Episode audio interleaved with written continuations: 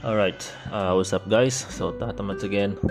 Um, nag-request tropa ko na kumuha ako ng kaunting komentaryo patungkol sa nangyayari ngayon between Russia and U- Ukraine. So, alam kong marami nang lumalabas sa balita kung ano yung reason, ano yung intention behind or story behind. So, gawin natin lalabas lang ako ng sarili kong opinion or sarili kong theory to be specific. At least wala tayong nasasagasaan kasi theory nga lang di ba?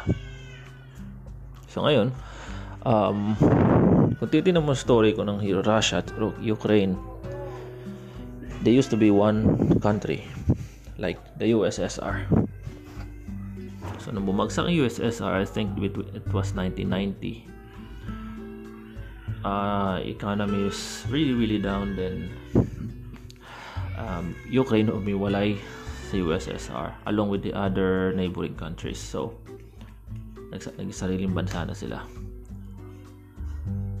So so kung titingnan mo yung teorya ko kung ako, ako tatanungin or kung sa tingin ko lang naman kung bakit um, nagkaganon napanood ko kasi one time yung speech ni Putin. Sabi nga niya na ang hindi siya sang-ayon na sumali ang Ukraine sa NATO. Kasi inaakusahan nga niya na gustong sumali ng Ukraine sa NATO. So technically parang gusto niyang gawing buffer state ang Ukraine. Kasi nga ang Ukraine ay Siyempre, katab siya yung pinakamalapit sa Western Europe. So, kung member ng NATO ang Ukraine, mas magkakaroon ng easier access mga Western countries for espionage. Baga, same case yan sa dito sa West Philippine Sea. Kung bakit pinag-aagawan ng China at America yung area ng uh, Spratlys Island and the nearby islands is that uh, so they can it's like a buffer state. Baga buffer island na mas madali mas enhance yung espionage nila. So possibilities are gusto ng sakupin ulit ng Russia ang Ukraine.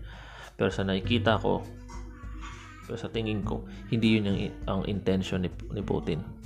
Kundi em, gusto niya i-maintain na neutral ang ang Ukraine at malayo sa western influence.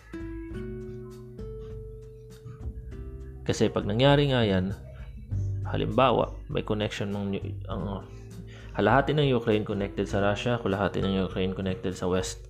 So there's a possibility na magkaroon ng uh, exchange of information, mas madali ang access ng mga spy ng uh, ng mga spies. So ganun pa man ang pinaka bottom line diyan panalangin natin walang gusto ng gera nalulungkot ako makita sa balita na ganun ang nangyayari pero sana pagdasal natin na matapos na yung gera na yan kita nyo naman apektado apektado lahat ng ekonomiya. Yun lang. Thank you.